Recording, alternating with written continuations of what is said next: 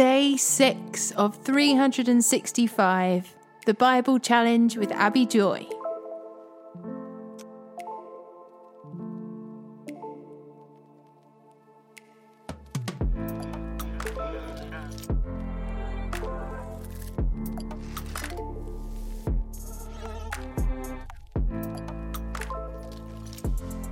Psalm 5, verses 1 to 12. O Lord, hear me as I pray. Pay attention to my groaning. Listen to my cry for help, my King and my God, for I pray to no one but you. Listen to my voice in the morning, Lord. Each morning I bring my requests to you and wait expectantly. Oh God, you take no pleasure in wickedness. You cannot tolerate the sins of the wicked. Therefore, the proud may not stand in your presence, for you hate all who do evil. You will destroy those who tell lies. The Lord detests murderers and deceivers. Because of your unfailing love, I can enter your house. I will worship at your temple with deepest awe. Lead me in the right path, O Lord, or my enemies will conquer me. Make your way plain for me to follow. My enemies cannot speak a truthful word. Their deepest desire is to, is to destroy others. Their talk is foul like the stench from an open grave, and their tongues are filled with flattery. O oh God, declare them guilty. Let them be caught in their own traps. Drive them away because of their many sins, for they have rebelled against you. But let all who take refuge in you rejoice. Let them sing joyful praises forever. Spread your protection over them, that all who love your name may be filled with joy.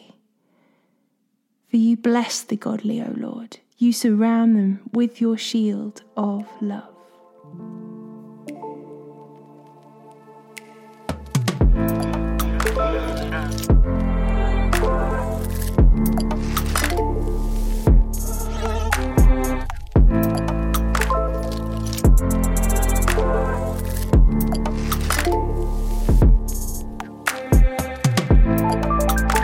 Matthew chapter 5, verses 21 to 42. You have heard that our ancestors were told, You must not murder.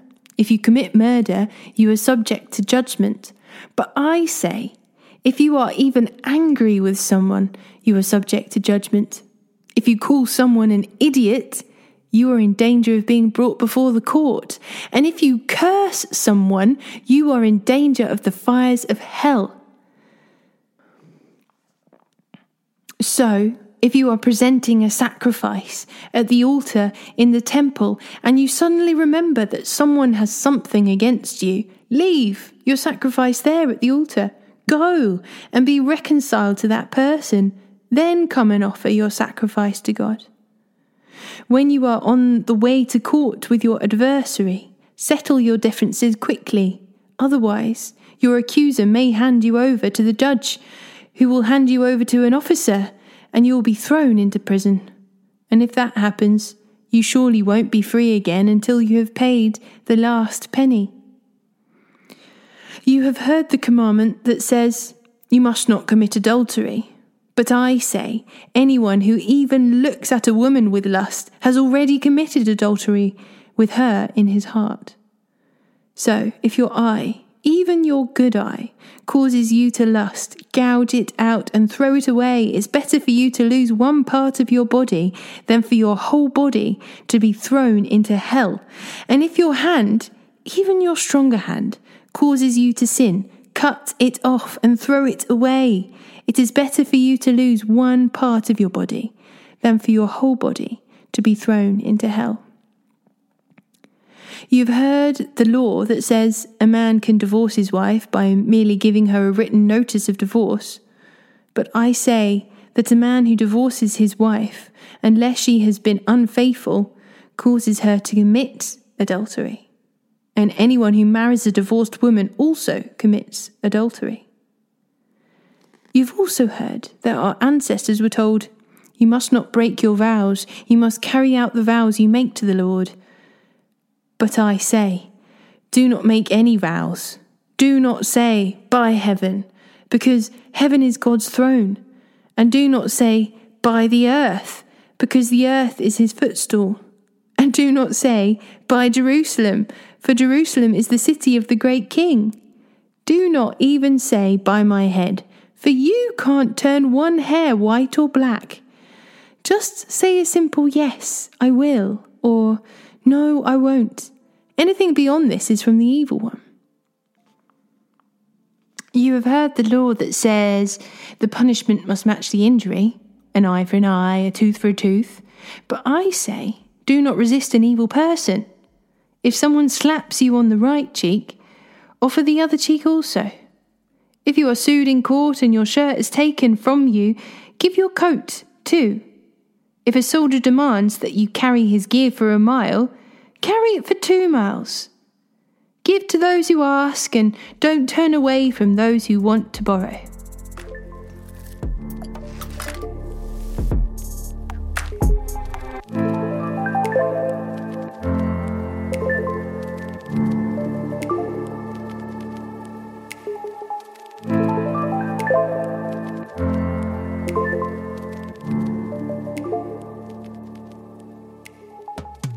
Genesis chapter 11, verse 10 to chapter 13, verse 18. This is the account of Shem's family. Two years after the great flood, when Shem was a hundred years old, he became the father of Arphaxad. After the birth of Arphaxad, Shem lived another five hundred years and had other sons and daughters. When Arphaxad was 35 years old, he became the father of Shelah. After the birth of Shelah, Arphaxad lived another 403 years and had other sons and daughters. When Shelah was 30 years old, he became the father of Eber. After the birth of Eber, Shelah lived another 403 years and had other sons and daughters.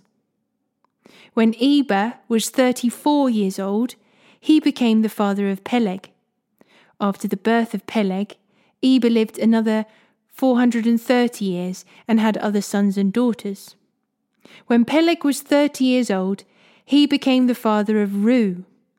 After the birth of Reu, Peleg lived another 209 years and had other sons and daughters.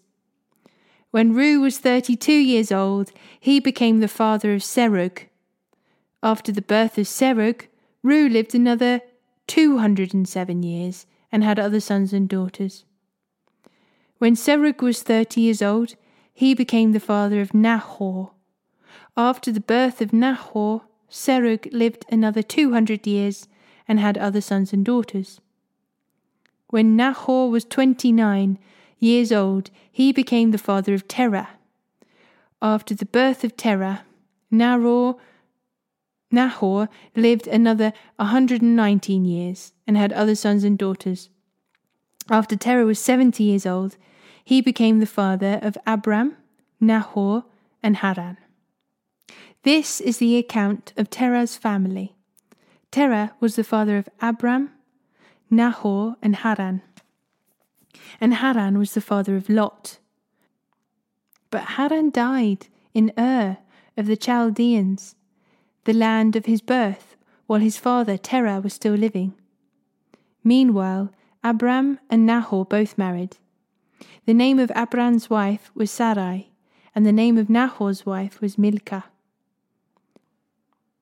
Milcah and her sister Iscah were daughters of Nahor's brother, Haran.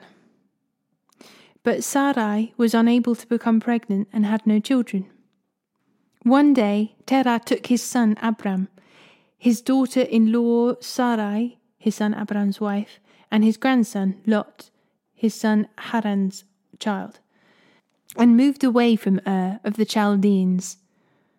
He was headed for the land of Canaan. but they stopped at Haran and settled there. Terah lived for 205 years and died while still in Haran. The Lord had said to Abram,